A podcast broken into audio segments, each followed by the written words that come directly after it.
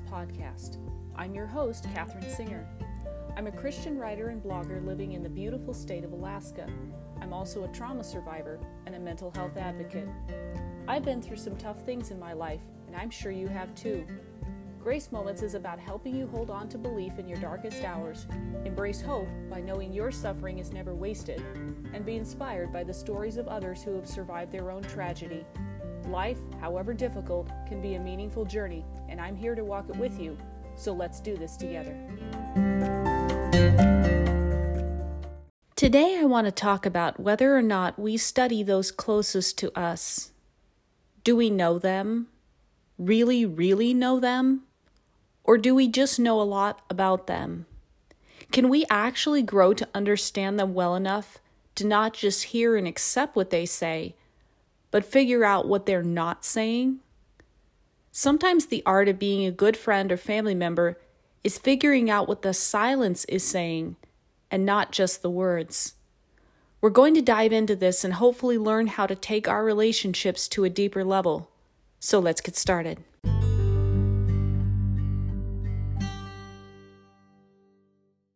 In the movie November Christmas, a farmer has noticed the abnormal behavior of his neighbor, Tom, and family. They were away from home for some time, and now, though back again, the neighbor has been over to the farm a bit more than usual and has had some unusual requests. Are the pumpkins in season yet? It's only August. And are there any good Christmas trees to chop down on the lot? The farmer has been trying to make sense of why they would be asking such things. One evening, he finally puts it together and tells his wife, "I know what's going on with Tom." She hasn't noticed anything and appears quizzical. The farmer adds, "His little girl is sick, and he's trying to move up the holidays." He's seen the girl come with her dad a few times, trademark pink hat on her head, still appreciating the farm, but with an apparent lack of energy and obvious weight loss. "Well, did he say anything?" the farmer's wife asks. He shakes his head, then replies, "It's what he's not saying." I think the farmer in this film is onto something. What if we're, quote-unquote, reading people based simply on what they tell us and overlooking a whole other story that they're not telling us? What if the words held in silence are actually the key to really understanding someone? We've all had those experiences where we've talked with another person we know and we can just feel like something is off. They tell us they're okay, but deep in our souls we can sense there is something the other person just isn't sharing. Most of the time we're too polite to pry, and that's all right, but sometimes we never give that person the impression that we notice anything is wrong. We make it seem like we buy their act, so to speak. We can tell they're trying to put on a brave face, but we never reach that point where we finally say, "Look, I can tell you're hurting, and it's okay if you don't feel like saying anything. I just want you to know that I notice you're not yourself. I know you're trying to be strong with whatever you're dealing with, but I want you to know you're not alone, and I'm here to help in whatever way you allow or want me to." Thus, we give off the impression that we don't care, when in actuality, we really do. People can be good actors. Even if they're not making millions in Hollywood, they can still be adept at fooling people and throwing up a mask that hides the real truth about themselves or what they're going through. I know from experience that sometimes when things are really difficult in your life, it's easier to just tell people you're fine than to explain why you're not. It feels simpler to just keep the conversation to pumpkins and Christmas trees like Tom did than go through the whole story of why you're really in the throes of something hard and scary. And most of the time, people will just leave it at that. They'll take what you give them and move on. But when it comes to those closest to us, sometimes we'd like them to read the silence also, to catch, as did the farmer, what we're not saying and see past our act, to know us well enough to perceive the subtle. I've often thought about how, if we were to ask those around us to describe or talk about us to somebody who didn't know us, they would probably talk all about our skills, our work, and our interests based on their past experience with us, but they probably wouldn't talk about the deeper side of the story, largely because they've never learned it. The rare, intimate friends and family are the only ones who did, and even they too can sometimes miss the unspoken, silent scream of pain. It takes a perceptive individual who really knows you to be willing to go beyond the mask. Truth is, it's wrong to pry, but it's never wrong to pursue.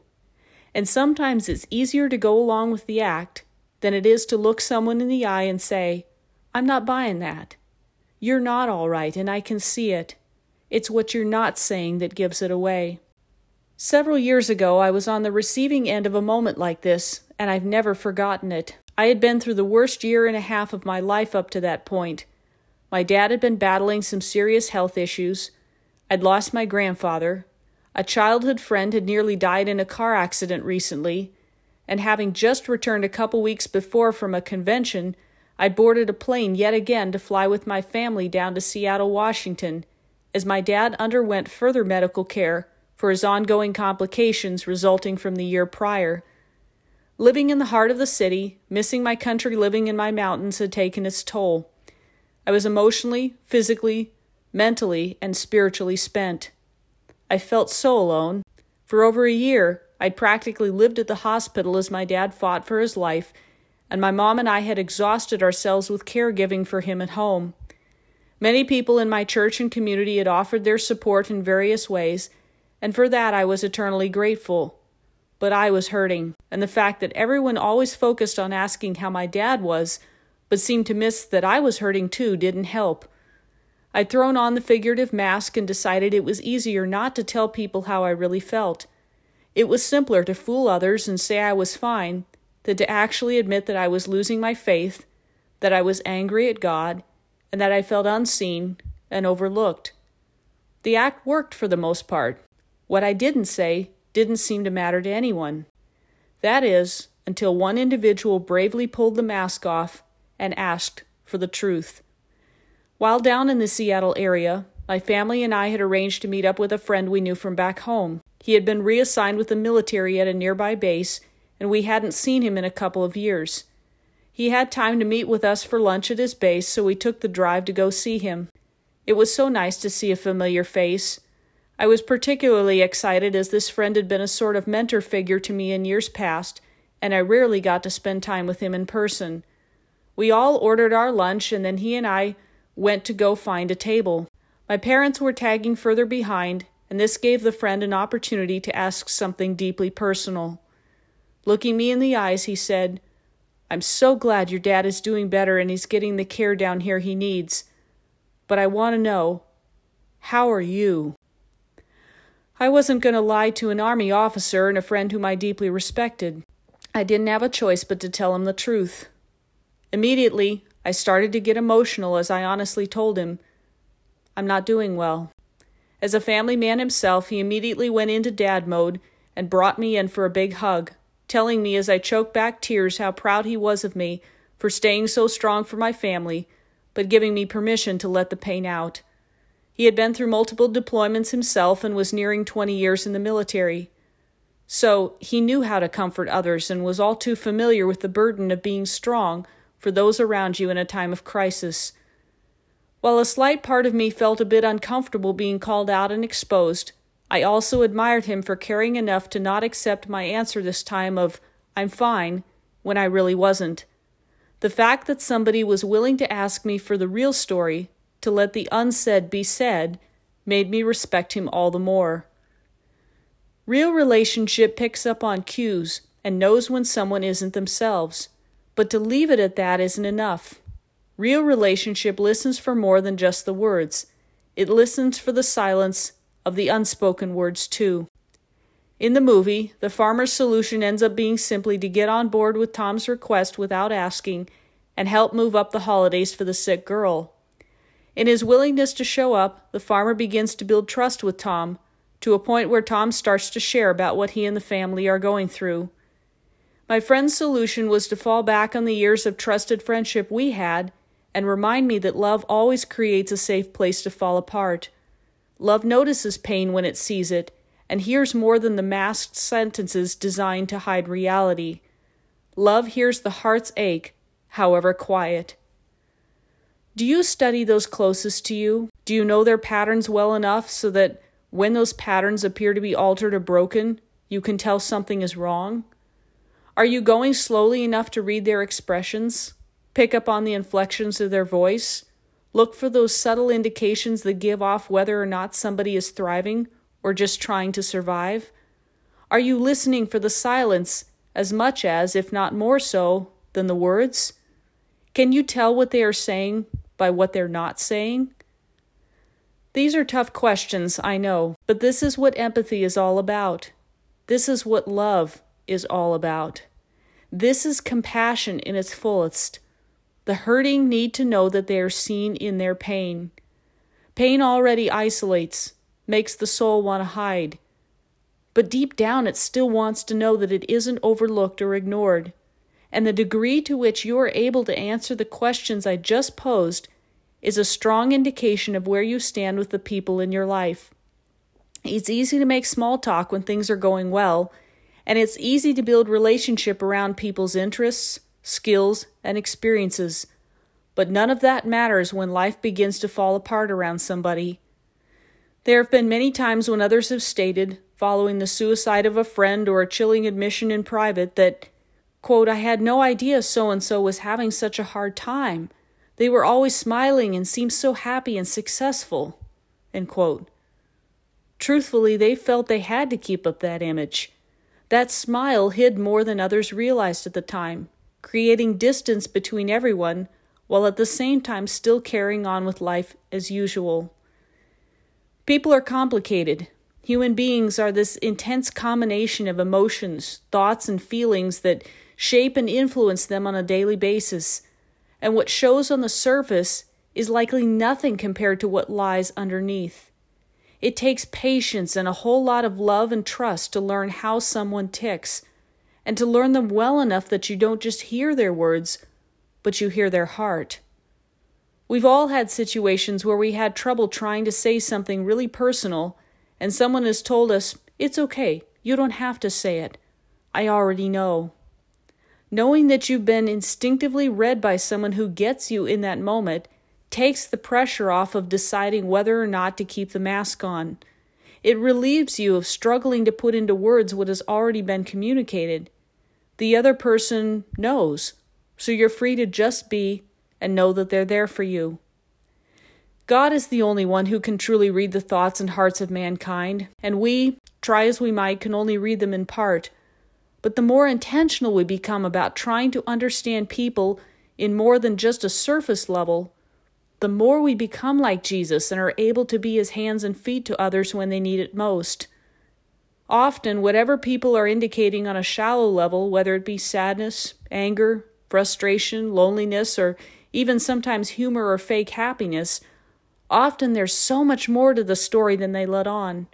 It's what they aren't saying that's actually the most important. We all hide insecurities and fears and memories behind our accomplishments, our words, our personality. We all are prone to throw up a mask and pretend like everything is okay when it's really not. And genuine love is about authentically bringing your own vulnerability to the table and letting others know you can be real here. I know the truth, and you don't have to feel like you can hide it from me. I want to know because I care about you, and I will show up no matter how hard it is. Back in 2019, after I suddenly lost my best friend and spent months grieving his untimely death, I got a text one day from a friend I often communicate with. During the weeks that followed that devastating news, I limited my contact to just a few people. I didn't have the emotional energy to be on the phone talking with a lot of people, so some folks just had to wait their turn until such time as I could get around to them again. I hope they would all hang in there and understand. This text came out of the blue, however, as this friend initiated conversation and simply wanted to know how I was doing. He knew I usually touched base with him at least a couple times a month, so my silence over recent weeks had been unusual. I knew he didn't know what was going on, but his willingness to reach out and say, in his own way, something is off. I'm concerned about you, and I wanted you to know that I'm here for you, made me feel noticed and deeply cared about at a very difficult time. Sometimes the trick to deep relationship with anyone is learning when to give people their space and when to gently invade the space with love and say, "Be honest. I love you too much to have you feel as though you need to hide your pain." People don't need to be pressed into sharing when they're not maybe perhaps ready, but they need to know who is safe to share with when they feel it's time. They need to be able to identify the helpers. Everyone wants to know that they're understood, that they are known and seen, and the little ways in which you communicate that show you've been listening, that you've been learning about them and what makes them who they are. Remembering a date that's really important to them, or giving them a little something you know they love just because. Texting them a word of affirmation, or calling to let them know that you know things have been hard, but that you're praying and you're there whenever they feel up to talking about it. Reading the silence and walking that fine line of pursuing them in love, yet refraining from prying. I know it's hard sometimes to figure out how to listen to and discern what they're not saying, but relationships of any kind take work, and if you're going to deepen your connection with somebody you love, you need to put yourself in a position to learn the rest of the story. As legendary radio icon Paul Harvey would say, what somebody gives you initially might not be the whole truth, and it's important to remember that, but it's also important to be brave enough to encourage them to take off their mask and be themselves. Sometimes speaking to it is the right call, like my Army friend. Other times it's taking the farmer's approach and simply letting subtle acts of caring speak to the silence. Whichever way is most fitting to the situation, picking up on what others mean and not just what they say, figuring out what they need and not just what they tell you, is vital to building trust between them and you. The Bible commands that we bear one another's burdens. We're created for relationship. We're made for love. And love lived in community isn't about everyone hiding their deepest struggles from one another and trying to cope on their own. We're meant to pursue one another in love, letting each other know that we can be a safe place to let the pain out. Sometimes it helps to know that we don't necessarily have to say anything to be understood. Sometimes the silent scream of unspoken words can be enough to call the attention of a helper. Thanks so much for listening. If you liked what you heard on today's episode, please subscribe to this podcast as well as leave a review. If you want to read additional content, please visit and subscribe to my blog at www.graceopens.blogspot.com. You can also connect with me on social media via Twitter at opentograce2015, Instagram and Parlor at opentogracealaska, and on MeWe under my name, Katherine Singer. I'll see you in the next episode, and remember, grace will always meet you where you are.